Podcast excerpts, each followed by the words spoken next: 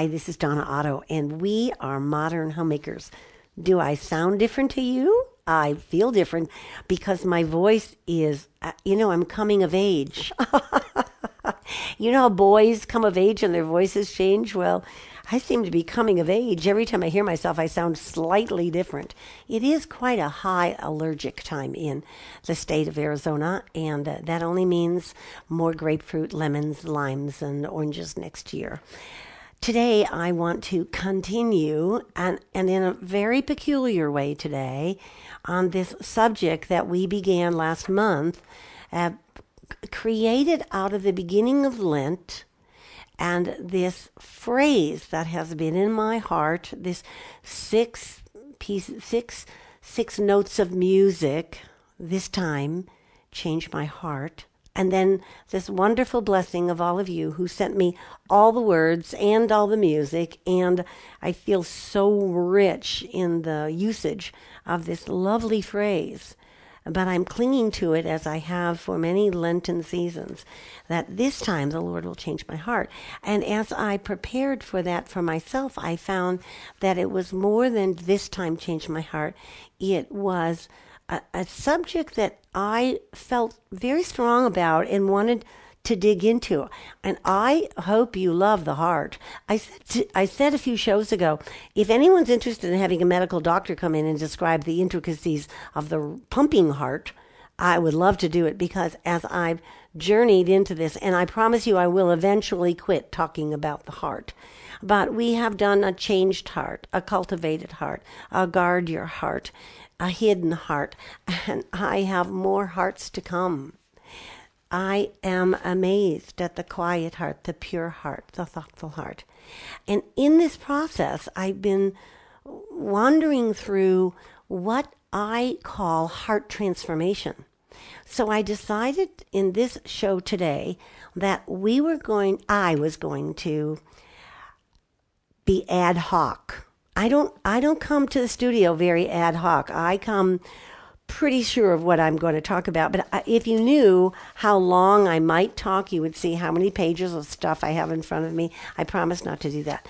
But when you're starting the show, don't look for points or don't look for, just understand that this is my broad reminders, my suggestions, my teachings about what what it takes to have heart transformation.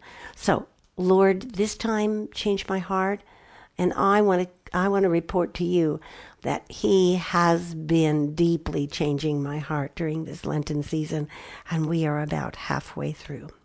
So the first thing that I want to talk to you about is is some notions about your own spiritual health. And I believe that we have this on our free resource, but I'm going to just read aloud to you and if I cannot find it on our resource, I will put it up in the next few days, okay? Or have it put up, I should say. But these are about diagnosing your own spiritual health. And we are very attuned to our physical health, aren't we? I'm talking about my throat and um, the allergies, and people are sneezing and coughing, and we've learned to cough into our elbows and not into our hands, and we've learned not to touch too many things, and we've learned a lot of things about health.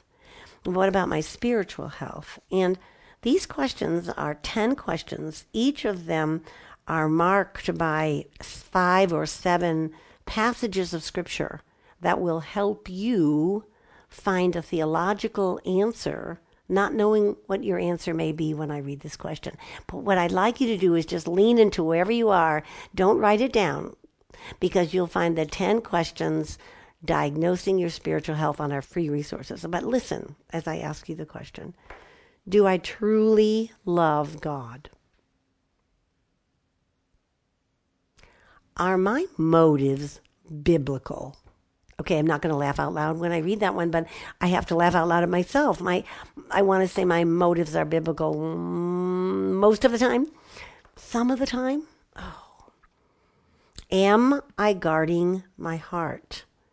And if you haven't listened to that podcast, it's in the archives from early in the month of March. Is my humility genuine? And then I'm going to put a sub question on there. Do you know what humility is? is transformation taking place in my heart?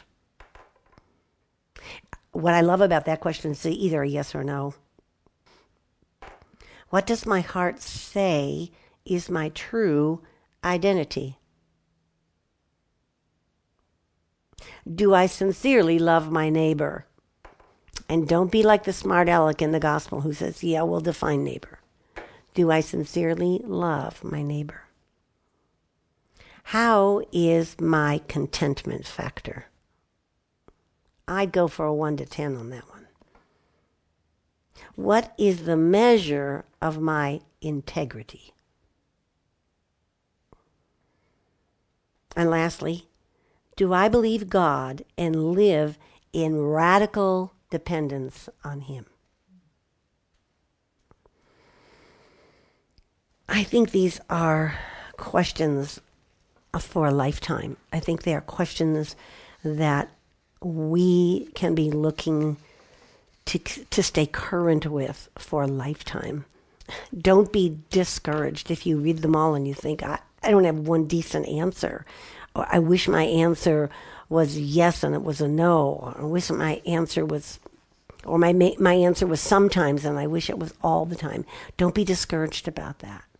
And if there was one of those questions that really stood out to you and you pause long enough to write it down or to remember it, would you take that question to the Lord and have Him help you answer it? You know that at Modern Homemakers, we have a couple of goals in mind that we do regularly, that we stay with and have for 30 plus years. And that is what we are designed to encourage women, to encourage women. We hope everything we do even if it's a teaching a truth that's difficult to hear, is an encouragement to you in your walk of faith. We encourage women to have a walk of faith, which is having a relationship with God. And we believe that the Bible is real and true. And under all of those theological umbrellas, we are here to encourage women to be all they can be as a woman, all they can be as a wife, all they can be as a mother, and all they can be as a homemaker. And as I age, I find myself still engaged in those four main categories of my life. And I think, oh, so it isn't when my child was born. It isn't when I just got married. It isn't when I turned 21 or 35 or 45 or even 60. This is a life ongoing process. Your children unless the Lord decides to take them to heaven before you, will be with you always. So the role of a mother is something you will always be doing. You will always have a place to live. You'll always be a woman. You may be married and your spouse is gone and you're no longer a wife, but you have the heart of a wife. And if you are married, I pray that you will look to making that a priority relationship. So First Thessalonians chapter 2 verse 13 he says, "And for this reason we also thank God that when you received from us the word of God's message, you accepted it, not as the word of men, but for what it really is, the word of God, which also performs its work in you who believe." Now that verse just sums up so many pieces of conversation that we have about where did you get that answer? Where is that integrity coming from? Why should my heart be pure? Why should it be undefiled? Why should I guard my heart? Well, these questions come straight from God's Word. And I don't know where I found this. It's many years ago, but I uncovered it recently and I want to read it to you because it is only about what this book, the Bible, contains. It contains the mind of God, the state of man, the way of salvation, the doom of sinners, and the happiness of believers. Its doctrine is holy. Its precepts are binding. Its histories are true and its decisions are immutable. Read it to be wise. Believe it to be safe. Practice it to be holy. It contains light to direct you, food to support you, and comfort to cheer you. It is the traveler's map, the pilgrim's staff, the pilot's compass, the soldier's sword, and the Christian's character. Here in the Bible, heaven is opened and the gates of hell are disclosed. Christ is its grand subject.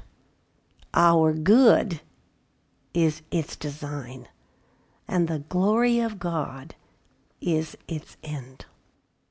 It should fill the memory, rule the heart, guide the feet. Read it slowly, frequently, and prayerfully. It is a mine of wealth and health to the soul and a river of pleasure. It is given to you here in this life and will be opened at the judgment and is established forever. And finally, it involves the highest responsibility, will reward the greatest labor, and condemns all who trifle with its contents. It overwhelms me.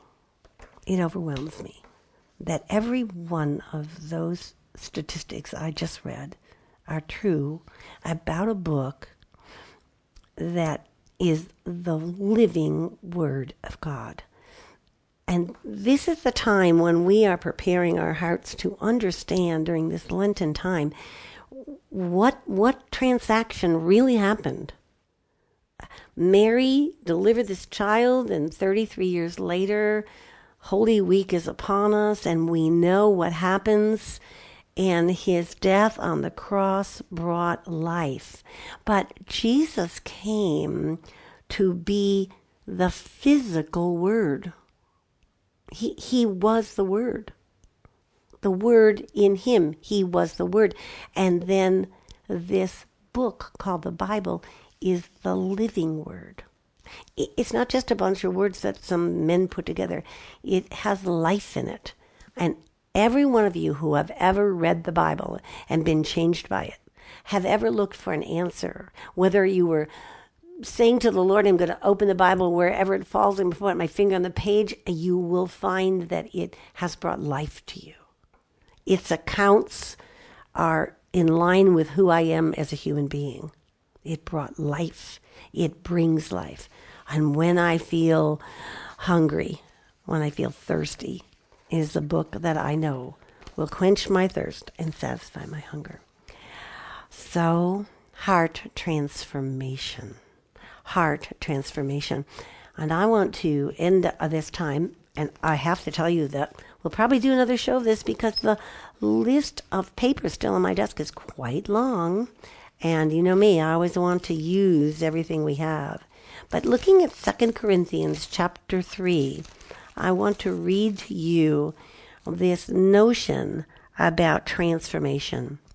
But we all, you and me and everyone, with unveiled face, beholding as in a mirror the glory of the Lord, are being transformed into the same image from glory to glory, just as from the Lord and the Spirit.